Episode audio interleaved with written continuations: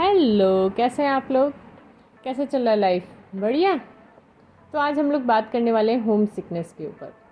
Home sickness को हम दो तरीके की देख, सोच सकते हैं। एक शादी से पहले वाली, एक शादी के बाद वाली।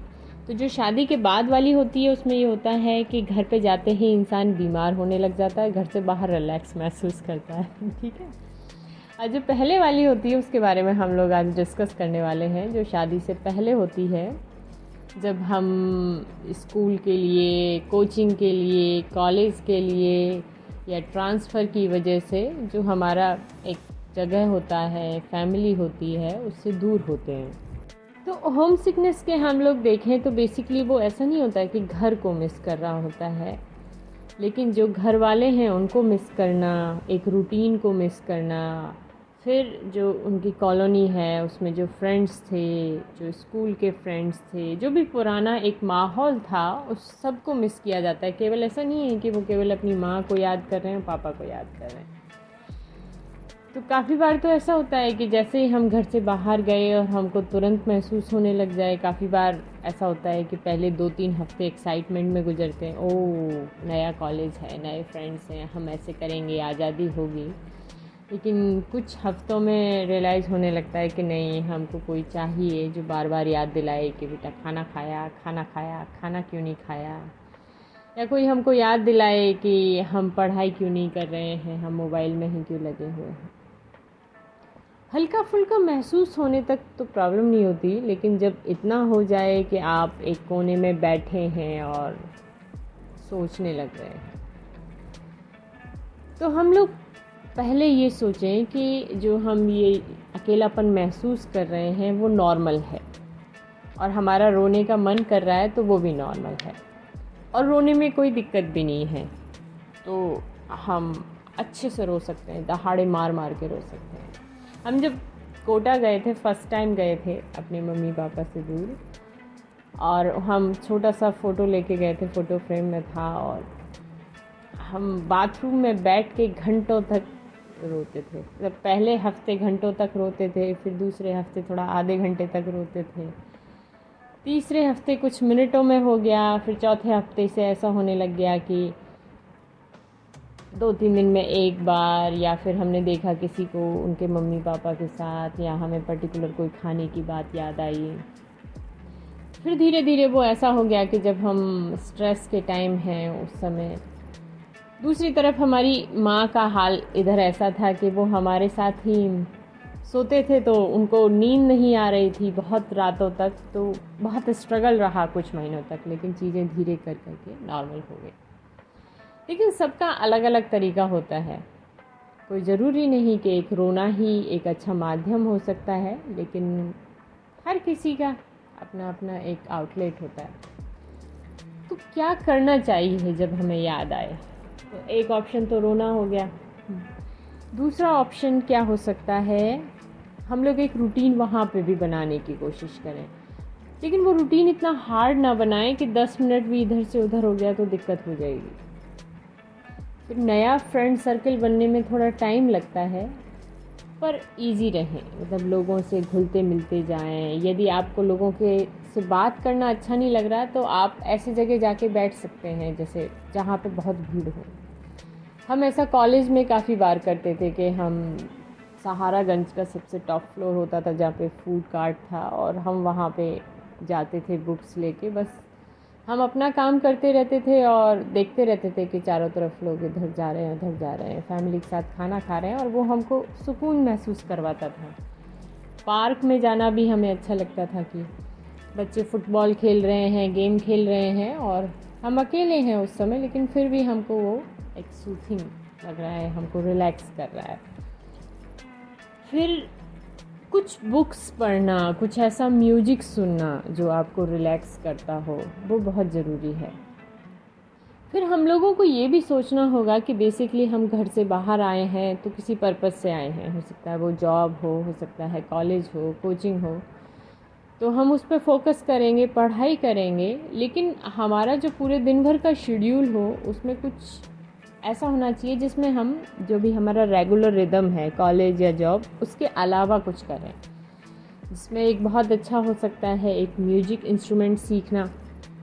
और गिटार ढोलक, तबला पियानो जो भी आपको लगे कंफर्टेबल जिसमें इंटरेस्ट हो, आप पहले ले सकते हैं, उसको यूट्यूब से शुरू कर सकते हैं। फिर धीरे धीरे लगे आपको कि आप काफ़ी अच्छे होते जा रहे हैं तो आसपास उसका एक कोचिंग सेंटर भी देख सकते हैं। और उसमें भी आपका एक सोशल स्पेस हो जाएगा। और आपको जो स्पेशली शाम का टाइम होता है, ज़्यादातर जो होम सिकनेस में हमें फीलिंग्स का वो आता है, वो एक फैमिली जो टाइम होता है, शाम से जो शाम के नाश्ते का टाइम होता है, उस समय से थोड़ा थोड़ा शुरू होता है तो उस समय को लोगों के आसपास ज़रूर रखें। आप ये भी देख सकते हैं कि आपका हॉस्टल है या रूम है या फ्लैट है, उसके आसपास कौन सा अच्छा कॉफ़ी शॉप है या कैफ़े है या कुछ भी है। हम बहुत ज़्यादा नहीं कहेंगे, आप फास्ट फ़ूड खाएँ।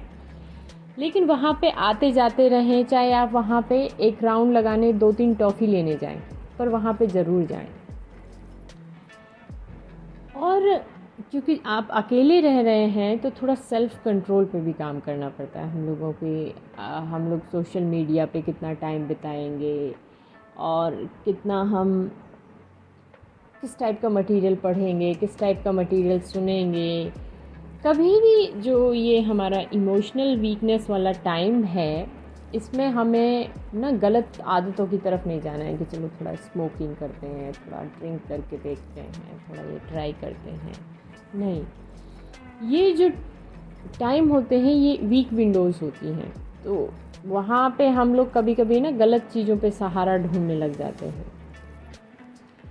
और फ्रेंड्स बनाएँ, बहुत ईजिली दूसरी जगह जाते ही रिलेशनशिप में ना पड़ें, क्योंकि आप उस समय इमोशनली वीक हैं तो जो भी आपको सपोर्ट देगा, वो बहुत अच्छा लगेगा उस समय, लेकिन बाद में हम लोग देखते हैं कि बहुत सारे इश्यूज़ आते हैं। तो नए कॉलेज में जाते समय तुरंत इन सब चीज़ों से दूर रहें। लाइब्रेरी एक अच्छा स्पॉट होता है, वहाँ पे विज़िट कर सकते हैं आप। फिर, ये भी मेक श्योर करें कि आप रोज़ाना अपने घर पे बात कर रहे हैं और अपने पुराने दोस्तों से बात कर रहे हैं। और यदि आप जॉब की वजह से हैं और आप मैरिड हैं तो आप अपनी वाइफ से हस्बैंड से ज़रूर बात कर रहे हैं और बच्चों से। अब वीडियो कॉल है तो आप अच्छे से कर सकते हैं। पूरे दिन का अपडेट बाय चैट आप बताते रह सकते हैं कि अरे, आज हमने ये किया, वो किया। और हम लोग यदि बहुत कंफर्टेबल हैं तो इस तरीके से भी कर सकते हैं कि आज मैं ये ड्रेस पहनूं, कि आज मैं ये पहन के जा रही हूँ। आज ये मेरी बहुत इम्पोर्टेंट मीटिंग है, इसके लिए मैं क्या कर सकती हूँ। एक दूसरे के साथ लगातार म्यूज़िक शेयर करना।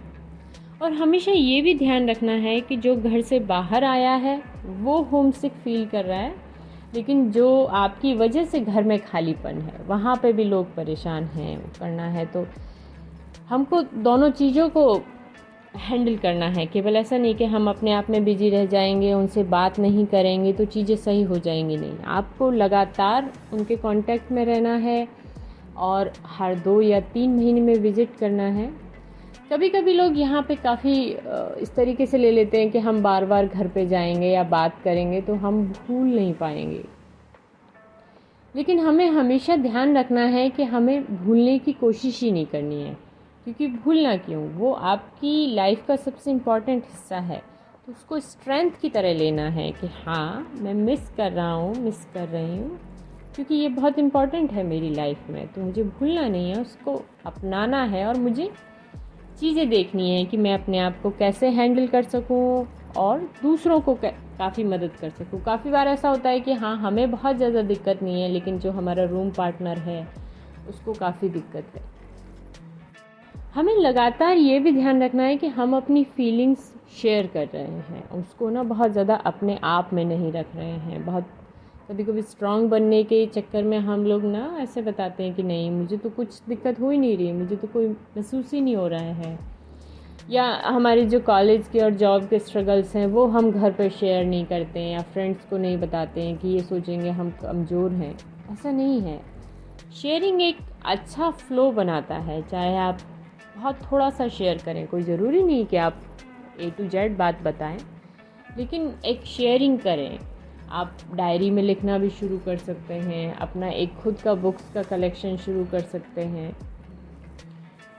और जिस चीज़ के लिए आप गए हैं बाहर, उसका भी पर्पज़ मेंटेन करें कि हम इस चीज़ के लिए आए हैं और इतना कुछ स्ट्रगल कर रहे हैं। तो हम ना एकदम भीड़ के पीछे नहीं भागें, एकदम सोचें कि हम इसको सीख रहे हैं, अच्छे से सीख रहे हैं और हम इससे कुछ आउटपुट भी दे पाएँगे। एक्सरसाइज करना, डांस करना और फिजिकली खूब एक्टिव रहना। एक जगह बैठने पे भी हमारे जो स्ट्रेस हार्मोन है, वो रिलीज़ होने लग जाते हैं और जो हैप्पी हार्मोन है, वो दिक्कत होने लग जाती है। नींद हम लोगों को आठ घंटे की लेनी लेनी है, पानी हम लोगों को तीन लीटर पीना ही है, फ्रूट्स काफ़ी सारे लेने हैं, स्प्राउट्स लेने हैं, सीड लेने हैं। हम जिस तरीके के खाना पीना खा रहे हैं, लाइफस्टाइल रख रहे हैं, उससे भी हमारे मूड पे बहुत ज़्यादा फ़र्क पड़ता है। और स्माइल करना तो भूलना ही नहीं है। बस ये ध्यान रखिएगा कि जब आपको लगे कि ये जो फीलिंग्स हैं, जो सैडनेस है, ये बहुत नेगेटिव फीलिंग होना, बहुत एंजाइटी होना, कि ज़रा सा भी स्ट्रेस हुआ और हमारे हाथ पैर काँप रहे हैं तो फिर आपको शायद मेडिकल हेल्प की ज़रूरत है काउंसलर की ज़रूरत है। तो आपको उसको बहुत टालना नहीं है। हमको हमेशा समझना होगा कि कितना स्ट्रेस एक नॉर्मल है बॉडी के लिए, कितने इमोशंस आना नॉर्मल है और कितना हम थोड़ा सा ज़्यादा पे जा रहे हैं। ज़्यादा पे जाएँगे तो हम लोग हेल्प लेंगे और हेल्प लेंगे तो जल्दी ठीक हो जाएँगे। ठीक है? चलिए थैंक यू बाय बाय